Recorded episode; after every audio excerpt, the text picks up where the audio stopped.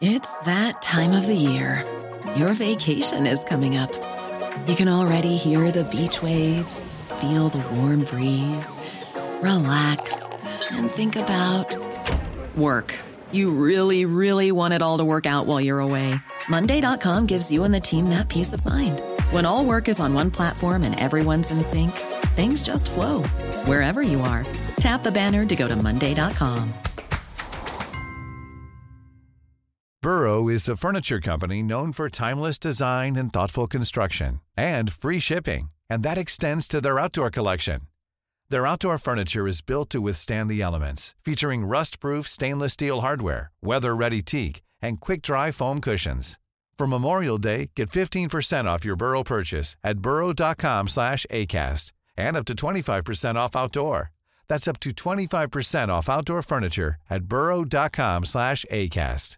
Many of us have those stubborn pounds that seem impossible to lose, no matter how good we eat or how hard we work out. My solution is PlushCare.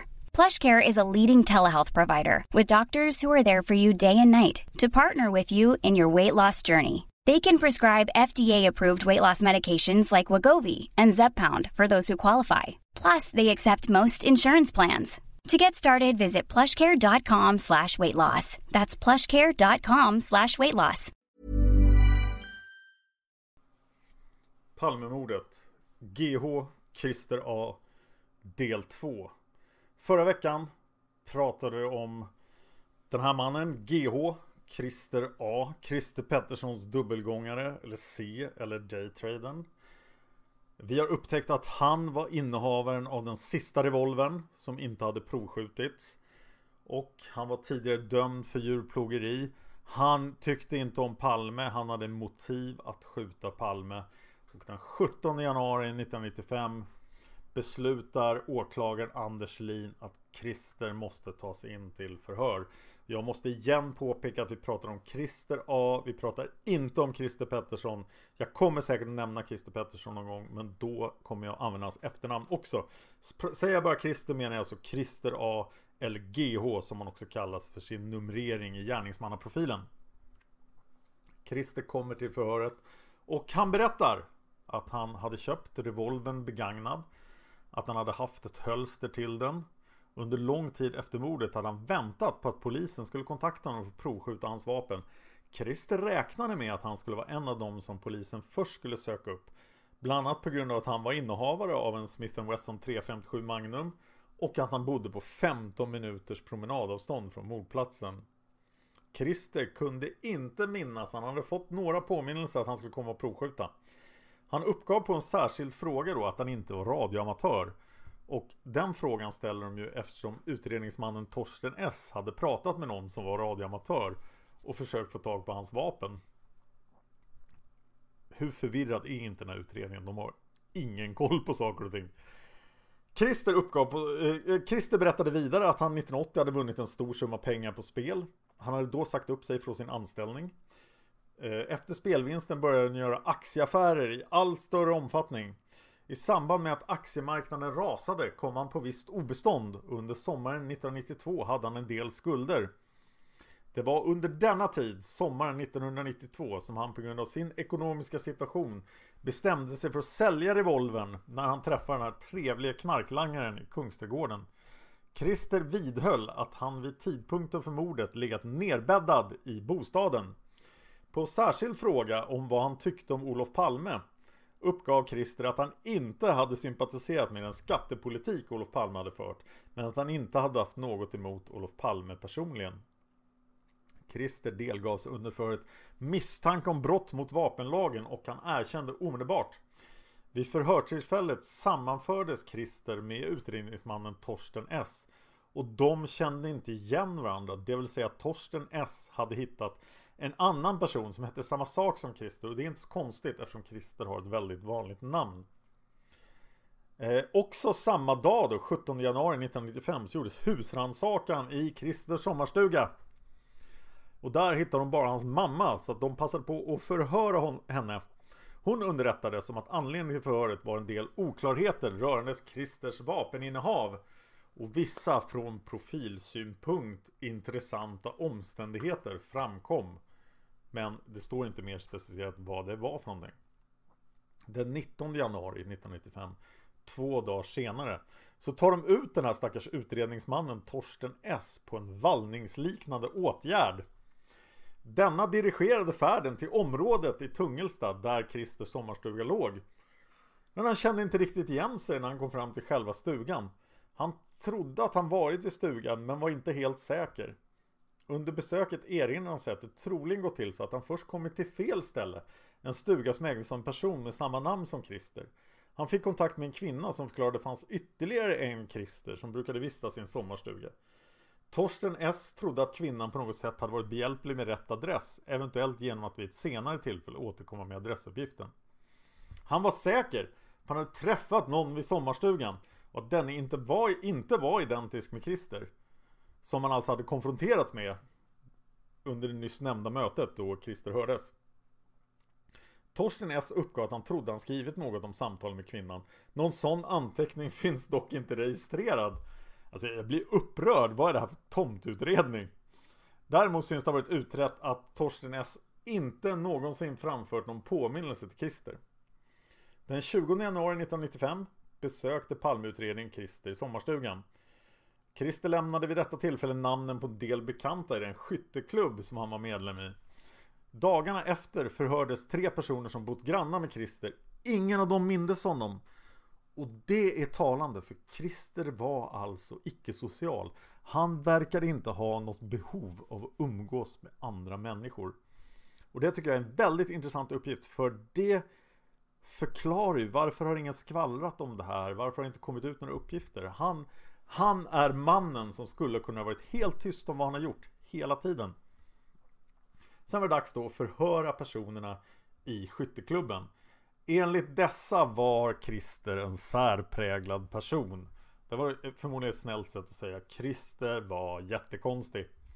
Han var vidare mycket intresserad av skytte och en tävlingsmässigt mycket duktig skytt.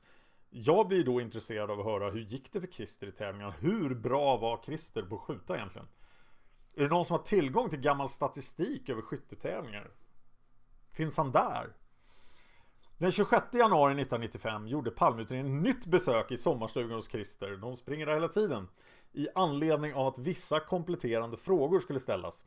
Bland annat tillfrågades Christer om han visste när aktieomsättningsskatten hade höjts. Han svarade utan att tveka 1986. Och berättade att höjningen, som varit en procent, var en förarglig belastning men inte mer. Christer uttryckte också vid detta tillfälle sin irritation över att han var skuggad och övervakad och att hans telefon avlyssnades. Enligt förhörsprotokollet led han vid tillfället av förföljelsemani. Jag kan tänka mig om man är en icke-social person, man inser att man är föremål för en polisutredning. Skulle man inte bli ganska stirrig då? Ytterligare utredningsåtgärder företogs. Det låter som att de helt enkelt förhörde en massa folk som kände Christer. Det framkom att Christer A de senaste åren blivit allt mer sluten, bitter, grubblande och försjunken i egna tankar. Vid ett tillfälle långt före mordet hade Christer enligt vad han själv berättat haft vapenvård av sin revolver. Ett vådaskott hade då gått av. Kulan hade på något sätt gått genom tvn och in i väggen bakom. Ett splitter från en del av mantlingen hade fastnat i dörrposten till balkongen. Det låter ju som världens sämsta vapenvård och alla som har gjort vapenvård någon gång vet att man skjuter inte vådaskott när man gör vapenvård. Då måste man vara extremt klantig. Jag var ganska dålig på att hantera vapen när jag höll på med vapen. Men jag sköt då inga vådaskott genom min TV. Så att det låter ju som en eh, lite halvdålig förklaring. Men det kan ju vara sant. Mot bakgrund av dessa uppgifter beslöt Palmeutredningen att göra husrannsakan i Christers gamla lägenhet och där det nu bodde någon annan för Christer hade ju inte råd att bo kvar. Den husrannsakan utfördes den 31 januari 1995 och ett trästycke innehållande ett metallfragment togs i beslag. Samma dag skickades trästycket till SKL, Statens kriminaltekniska laboratorium, för undersökning. Och det här var förmodligen ganska upphetsande för Palmeutredningen.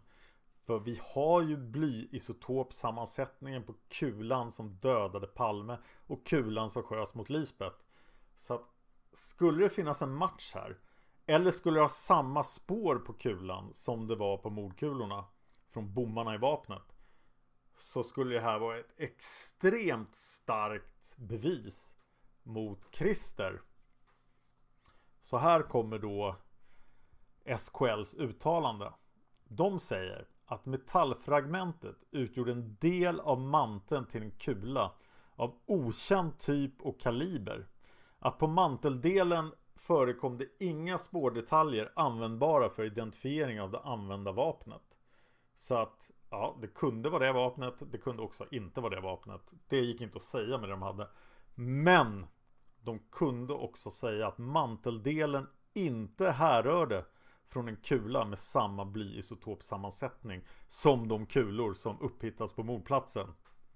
Men det betyder då att kulorna kom inte från samma kartong, från samma tillverkningssats av kulor som mordkulorna. Men Christer kan ju mycket väl ha haft jag köpte en ny kartong efter han sköt sin TV. Under februari 1995 förhördes Christer vid ytterligare två tillfällen Främst om det här vådaskjutningen av TVn. Han bekräftade uppgifterna men betonade att det hela varit en ren olyckshändelse. Vilka uppgifter bekräftade han? Han trodde att en kula som gått av var försedd med kopparmantel. Han mindes inte fabrikatet. På frågan om han kände igen en Winchester Western Metal Piercing patron Alltså de som användes vid mordet Svarade Christer, det gör väl alla som har eller äger en 357 Magnum? There's never been a faster or easier way to start your weight loss journey than with PlushCare. PlushCare accepts most insurance plans and gives you online access to board-certified physicians who can prescribe FDA-approved weight loss medications like Wigovi and Zepbound for those who qualify. Take charge of your health and speak with a board-certified physician about a weight loss plan that's right for you. Get started today at plushcare.com slash weight loss. That's plushcare.com slash weight loss. Plushcare.com slash weight loss. How would you like to look five years younger? In a clinical study, people that had volume added with Juvederm Voluma XC in the cheeks perceived themselves as looking five years younger at six months after treatment. Look younger, feel like you. Add volume for lift and contour in the cheeks with Juvederm Voluma XC. Reverse signs of aging by adding volume to smooth laugh lines with Juvederm Volure XC. For important safety information and to find a licensed specialist, visit juvederm.com. That's J U V E D E R M.com. Not for people with severe allergic reactions, allergies to lidocaine, or the proteins used in Juvederm. Common side effects include injection site redness, swelling, pain, tenderness, firmness, lumps, bumps, bruising, discoloration, or itching. There's a risk of unintentional injection into a blood vessel, which can cause vision abnormalities, blindness, stroke, temporary scabs, or scarring. Talk to a licensed specialist to find out if it's right for you. Normally, being a little extra might be a bit much, but not when it comes to healthcare. That's why United Healthcare's Health Protector Guard fixed indemnity insurance plans, underwritten by Golden Rule Insurance Company, supplement your primary plan so you manage out of pocket costs. Learn more at uh1.com. Christer trodde sig inte ha haft just denna ammunition, men han hade en liknande tysk ammunition. Paul Smith ställer sig väldigt frågande till, den här, till det här konstaterandet. Så frågan är då, känner alla 357-ägare igen den här Metal Piercing ammunitionen? För Metal Piercing-patronerna kostade 3 kronor styck. Medan vanlig ammunition var mycket billigare. Och Metal Piercing-patronerna var sämre när man skulle, eh, man skulle stå och skjuta på revolverklubben. I skytteföreningen, man skulle tävla och så, då är det ingen som använde Metal Piercing-ammunition. Och enligt Paul Smith då så hade bara 350 revolverägare köpt Metal Piercing ammunition i Sverige. Det fanns 2160 ägare av 357 Magnum Smith Wesson 1986. Det betyder att cirka 15% hade köpt sån här ammunition. Så att alla skulle förmodligen inte känna igen. Kanske var det tufft att köpa en ammunition? Jag vet inte att de liksom kollade vad jag köpte min 357. Andra bara åh jag vill också ha sån cool ammunition. Jag vet inte, men det verkar vara ett tveksamt uttalande. I september 1995 underrättar sig Christer om att spaningsledningen beslutat att i massmedia ge publicitet åt den av honom angivna berättelsen om hur han sålt sitt vapen. För de vill ju ha tag i vapnet. Det påpekades för Christer att man inte helt kunde utesluta hans namn därvid skulle bli allmänt känt och att folk skulle podcasta om honom 2016. Christer tillfrågades om han i detta läge ville ändra sin berättelse om vapenförsäljningen. Men Christer svarade att hans version stod fast. Christer hävdar att han hade talat sanning. Vid fortsatt utredning framkom följande uppgifter och påståenden.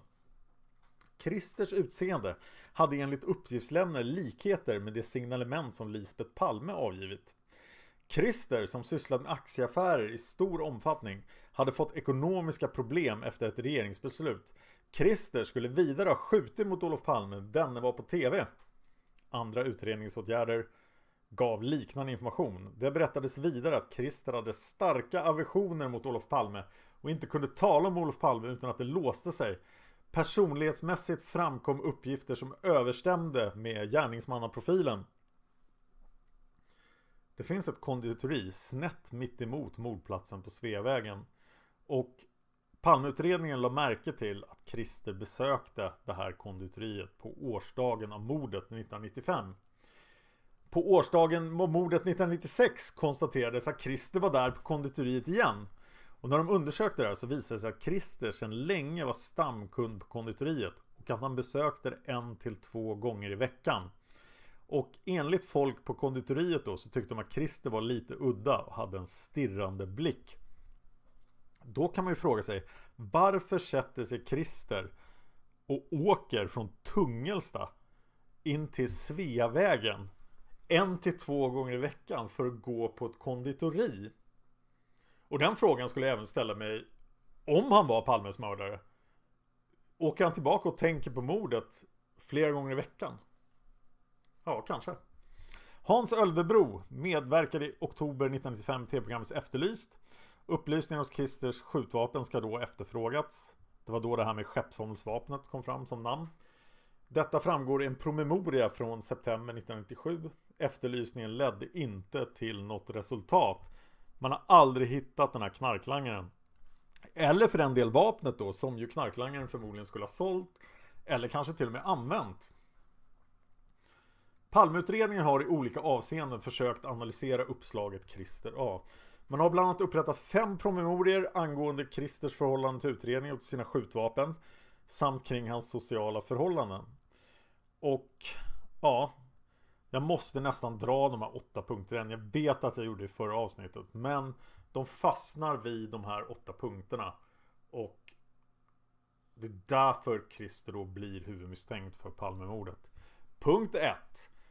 Christer var vid tidpunkten bosatt i närheten av mordplatsen. Punkt 2. Han hade en laglig Smith Wesson 357 Magnum med 6 tums pipa. Punkt 3. Han är en erkänt skicklig skytt. Punkt 4. Han har visat sig ha detaljkunskaper utöver det vanliga om Palmeutredningens olika skeenden. Punkt 5. Han har fått minst två kallelser 1990 att provskjuta sitt vapen. Men inte kommit. Punkt 6. Hans försäljning av vapnet låter som en påhittad historia. Punkt 7. Han har uppgivit att han var sängliggande men det motsägs av annan utredning. Och punkt 8. Hans utseende, hållning och sätt att röra sig uppvisar förbluffande överensstämmelse med uppgifterna om Olof Palmes baneman. I början av mars 1998 inkom till Palmeutredningens skrivelse från Stockholmspolisen i skrivelsen ställdes frågan huruvida den anmälan för, mot Christer för brott mot vapenlagen fortfarande var oredovisad. Tänker ni sätta dit honom för det här eller inte? För att brottstiden hade anmälts till 1992 01 01 Det är säkert standard och de visste att brottet hade begåtts 1992 men de visste inte när så de satte 01 01 Och då kommer det här brottet då preskriberas. Och att det var angeläget tyckte Stockholmspolisen att ärendet redovisades så fort som möjligt med hänsyn till att Christer hade flera vapen. Och det kanske inte var så lämpligt då att folk som sålde sin revolver till knarklangare skulle sitta på en arsenal med vapen. Av ett förhörsprotokoll från maj 1998 framgår att Christer i april 98 inställt sig till ett nytt förhör efter kallelse. Detta var således efter det att resningsansökan mot Christer Pettersson hade givits in. Men några veckor innan Högsta domstolen meddelade sitt beslut. Vid förhöret medverkade, förutom en utredningsman från Palmegruppen, också förundersökningsledaren Jan Danielsson. Christer upplystes att det brott, brott mot vapenlagen, som eh, han hade delgivits misstanke om skulle avskrivas eftersom preskription inträtt. Och då frågar de också Christer Står du fast vid din berättelse? Du kommer inte att straffas för det här. Men vi måste veta för att det finns risk för att Christer Petterssons försvarare vid en kommande rättegång skulle vilja säga att du Christer A är en alternativ gärningsman och att du kanske skulle tvingas vittna i en kommande rättegång. Eh, Christer kom därefter med påståenden. Eh, istället för att svara på det här så tycker han ah, Ni har avlyssnat mig, ni har skuggat mig och ni har ljugit att ni inte har gjort det. Men Jan Danielsson betygade med hänvisning till sitt tjänsteansvar att Christer inte hade varit avlyssnad. Och det låter ju onekligen som att de aldrig avlyssnade Christer. Jag tror att det skulle ha varit helt hopplöst, hopplöst att avlyssna Christer A. För han hade möjligtvis suttit och mumlat hemma men han träffade ju inte folk så att vem, vem skulle han prata med? Christer återkom vid flera tillfällen med beskyllningar om att utredarna ljög för honom. Och samma dag som förhöret ägde rum la Jan Danielsson ner förundersökningen mot Christer rörande brott mot vapenlagen. På grund av preskription inträtt, det vill säga de hade inte gjort någonting som vanligt. Och Christer fick ju då behålla sina andra vapen. Och Ulf Åsgård, en av mannen bakom gärningsmannaprofilen, vi kommer att prata massor om Ulf Åsgård när vi pratar om den eftersom han var den som tog fram gärningsmannaprofilen på Lasermannen. Och den gärningsmannaprofilen var ju fantastiskt bra. Ulf Åsgård frågar sig hur det här kunde vara möjligt. Varför får en människa som säljer en revolver till en knarklangare fortsätta ha andra vapen? Och när granskningskommissionen gör sin slutsats om hela Palmeutredningen så måste de prata lite till om Christer. Och då säger granskningskommissionen följande. Ett enskilt uppslag är enligt vår mening misskött. Det gäller ärendet GH. Ett annat likaledes ovan berört uppslag GC är ännu otillräckligt bearbetat och GC det är vårt spår Jugoslaven som vi ska prata om senare. Bägge dessa uppslag har varit av sådant intresse för utredningen att de borde ha varit föremål för mycket aktiv uppföljning och styrning från förundersökningsledningens sida. Beträffande GC finner vi det tveksamt om så skett medan det beträffande GH, alltså Christer A, är tydligt att det inte skett. Av vad som har uppgivits för oss från förundersökningsledningens sida rörande ansvaret för utredningen i den delen har vi inte kunnat få en klar bild av vem som ansvarat för vad. Bilden har varit förvirrande. Vi ser bägge dessa uppslag, men särskilt GH som exempel på att ledningsstyrningen varit bristfällig även vid, mordre vid för mordutredningens centrala utredningsinsatser. Ja, tänk om det hade skett sådana utredningsinsatser mot Christer A som skedde mot Viktor Gunnarsson och som skedde mot Christer Pettersson. Vad hade då kommit fram? Jag tycker att det är spännande att gärningsmannaprofilen vars största kritik är att den har tagits fram för att passa in på Christer Pettersson passar in så mycket bättre på Christer A jag kommer förmodligen att nämna Christer A minst 10 gånger när jag gör avsnittet om gärningsmannaprofilen. Christer A är alltså 185 cm lång, 33 år gammal, ser förmodligen lite äldre ut. Han är muskulös och bred. Men jag har inte hittat några uppgifter på att han är vältränad. Men han är ute och går mycket och så här, så han kanske är i okej form. Det man då måste fråga och det som jag kommer att ha som central del i den här podcasten är att vi måste nu gå tillbaka till vittnena. Finns det vittnesuppgifter som passar in på Christer A? Vi har redan nämnt då att han ansågs vara lik Christer Pettersson. Det här är det finns bara en enda bild på honom och om ni tittar på det här på YouTube så ser ni bilden framför er. Det är en passbild och den är från 90-talet vad jag förstår. Eh, och jag tycker inte alls han verkar särskilt lik Christer Pettersson men eh, Ja Yvonne N har vi ju pratat om. Hon ser ju en man springa på David Bagares gata. Mannen är 180-185 cm lång. Smidig och kraftig. Mannen springer ansträngt efter att ha tagit sig upp för trapporna från Tunnelgatan. Konstnären Birgitta V lämnar Grand efter 19 föreställningen och ser en 180 cm cirka 30-årig man med djupt liggande ögon och brinnande blick då hon lämnar bion samtidigt som paret Palme anländer. Vi har inte gjort avsnitten om Grandmannen än, eller Grandmännen. Vittnesrapporterna från Grand. Och det kommer vi göra när vi har slut på spår. Men Birgitta har alltså ritat en bild som föreställer mannen och så. Jag tycker ni ska googla upp den här bilden på grannmannen, konstnären Birgitta W. För att den här bilden är Ja, den är, det är ju en tecknad bild så att det är oklart vem den är lik. Men jag tycker nog att den är betydligt mer lik Christer A. Än vad den är lik Christer Pettersson. Inga Å är en skådespelare och skådespelare ska tydligen vara notoriskt bra iakttagare. Hon går på Bröderna Mozart på samma föreställning som paret Palme. När hon står i kön för att komma in på bion ser hon en man som står före i kön som inte passar in. Hon tänker sig att filmen var till för intellektuella människor. Och den här mannen såg inte ut som en sådan. Och hennes signalement låter ganska likt Christer A. Sen har vi den berömde flygledaren Lars-Erik E som väntar på sina föräldrar i sin bil utanför Grand. Han ser en man som ger honom en känsla av obehag. Han låser bildörren. Mannen var cirka 180 cm hög, kraftig utan att vara fet, med ett fyrkantigt ansikte som var hårt och rått. Mannen går fram och tillbaka utanför Grand.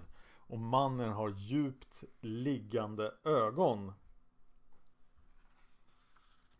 Mårten Palme observerade också en konstig man utanför Grand. Han beskrev mannen i sitt första vittnesmål som runt 40 år gammal, 180 cm lång och kraftigt byggd. Vid tillfället iklädd en blå täckjacka som var ganska så lång, gick en bra neråt benen på mannen. Han var också iklädd en keps med knäppet i skärmen. Mannen gick en aning framåtlutad, kanske beroende på att han hade båda händerna instuckna i jackfickorna. Eller att han bar någonting under jackan. Han såg också ganska bufflig ut utan att vara sjaskig. Och nu läser jag från Paul Smiths bok. Det betyder att jag omedelbart översätter danska då, så det kanske blir lite konstigt. Hubert F är klockan 21 utanför Grand. Han ser en man som verkar nervös. Han stirrar mot biografen och går fram och tillbaka och håller sig tätt mot husväggen. Hubert F stiger på en buss som går 21.15 och då registrerar han mannen som han såg vid busshållplatsen inte åker med bussen. Han var 40 till 45 år gammal och 180 cm hög. Malte E och hans vänner såg Olof Palme utanför biografen. De såg också en man, det var alltså när Palme var på väg in då tror jag. Som stod med ryggen till ett utställningsfönster, nej det är efter. Eh, vid möbelaffären lite söder om Grand. Mannen stod med ansiktet mot Grand och då Malte gick förbi han tog mannen ett steg tillbaka så att de stötte in i varandra. Malte sa ursäkta men fick inget svar. Klockan 22.35 var ett vittne som såg en man utanför som fick henne att känna obehag. Mellan klockan 22.35 och 22.40 ser vittnet Gudrun Kristina W en man som står i hörnet av Tegnérgatan och Sveavägen. Mannen försöker tända en cigarett och verkar väldigt nervös. Han har svårt, han skakar på händerna. Han såg inte ut som en missbrukare. Och han lyckas tända cigaretten på det tredje försöket. Han är 30-35 år gammal, över 180 cm lång, barhuvad med mörkt hår. Och han har ett avlångt ansikte, blek hud, mörka ögonbryn, mörka ögon. Och han har ändå stor rock som slutar lite ovanför knäna. Han har breda skulder och smala höfter. Want flexibility? Take yoga. Want flexibility with your health insurance? Check out United Healthcare Insurance Plans. Underwritten by Golden Rule Insurance Company, they offer flexible, budget friendly medical, dental, and vision coverage that may be right for you. More at uh1.com. A lot can happen in three years, like a chatbot may be your new best friend But what won't change? Needing health insurance. United Healthcare Tri Term Medical Plans, underwritten by Golden Rule Insurance Company, offer flexible, budget friendly coverage that lasts nearly three years in some states. Learn more at uh1.com. Even when we're on a budget, we still deserve nice things. Quince is a place to scoop up stunning high end goods for 50 to 80% less than similar brands. They have buttery soft cashmere sweaters starting at $50, luxurious Italian leather bags, and so much more. Plus, Quince only works with factories that use safe, ethical, and responsible manufacturing. Get the high-end goods you'll love without the high price tag with Quince. Go to quince.com/style for free shipping and 365-day returns. Där. Vi kan också, det finns flera uppgifter från Grand eh, och eh, vi kan ju även nämna då Delsborn som ju sa eh, själv var kroppsbyggare som tyckte att gärningsmannen hade en bred rygg. Ja, ni har ju hört vittnesuppgifterna från mordplatsen i flera avsnitt nu och man kan ju lugnt säga att Christer A passar jättebra in på dem. Ni kommer ihåg vad Lars J och Yvonne N sa. Christer passar in där också. Det finns två vittnen till då som inte räknas som de viktigaste vittnena men kan vara även värt att nämna då. Ett vittne i hörnet David Bagares Regeringsgatan blir, får, råkar ut för att någon springer in i henne. Eh, hon skäller på den här mannen men han svarar inte utan fortsätter bara springa. Och då har han alltså svängt in på Regeringsgatan. Det här händer på Regeringsgatan. Och kvinnan säger att mannen var 35 till 40 år och cirka 178 till 180 80 cm hög. Och den här mannen försvinner ur hennes synfält. Och det gör han med 100% säkerhet 150 meter längre fram. Eh, gatan svänger lite västerut där efter Jutas backe. Och sen finns det då en parkeringsvakt som sitter i sin bil samman med en kollega på hörnet av Snickarbacken och Smala gränd. Jag tror jag har nämnt det här vittnet i en av Youtube-filmerna. Eh, där syns en man som går fort ner för trapporna på Snickarbacken i riktning mot Birger Mannen gick mitt på gatan och det verkade som han försökte att dölja sitt ansikte med högerhanden. Han var cirka 35 år och ifört en blå jacka.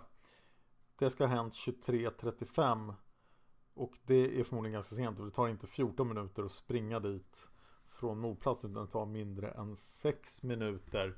Men om då mördaren sprang ner för Regeringsgatan från David Bagares gata fortsätter på Birger ända bort till Odengatan, svänger upp på Odengatan till vänster, följer Odengatan upp till Hälsingegatan så är Christer hemma.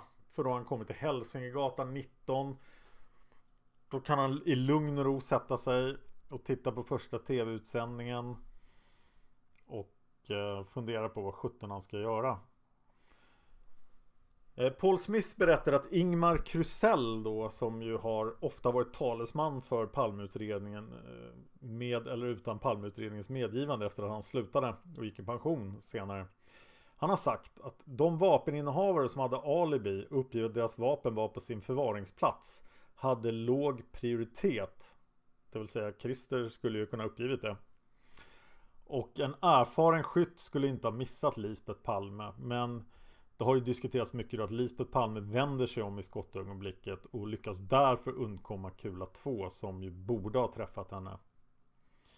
Där slutar vi avsnitt 2. I avsnitt 3 om Christer GH Då ska vi ja, gå in lite på överkurs. Ni har nu hört det viktigaste. Men det finns lite mer detaljer som jag ska vilja ta upp. Och sen ska vi gå över till nästa spår. När jag gör nästa avsnitt kommer jag att titta på var Patreonen ligger. Och sen bestämma vilket spår som blir av. För närvarande är det Råta Armé Fraktion Bader Meinhof-ligan. Det är ett spännande spår också. Eh, ja, ni kan också hjälpa till att finansiera den här podcasten med Swish eller Paypal. Om ni vill göra det så kontakta mig på Facebook, facebook.com Palmemordet. Men det bästa sättet att göra det är på Patreon, patreon.com Palmemordet. Där ni väljer en summa ni vill sponsra varje avsnitt med. Och ju högre summa desto mer spår. Eh, jag vill även att ni gärna gör en iTunes-recension av det här. iTunes baserar sina sökningar på hur många recensioner som har gjorts. För då anses en podcast vara populär. Så att en ärlig recension, ge mig en stjärna om ni tycker jag är jättedålig. Eller fem stjärnor om ni tycker jag är jättebra. Jag skulle även vilja passa på att nämna att jag har skrivit fyra böcker. Och eh, jag ligger just nu i lite funderingar över vad jag ska göra med de här. För förlaget har lagt ner sin bokutgivning. Men jag skrev fyra romaner varav en om Lasermannen. Den ska ni inte läsa för den romanen var det första jag skrev och den var inget bra. Sen har jag skrivit tre fantasyböcker. De heter Svärdspel i Hadalon Stormens vandrare och Nemea. Så Svärdspel i Hadalon, Stormens vandrare och Nemea. Gillar ni fantasy så föreslår jag att ni läser mina böcker och säger vad ni tycker. Så det var allt för den här gången Tack för att ni lyssnar och vi är tillbaka med ett till avsnitt om Christer A nästa vecka. Sen går vi vidare med nästa spår.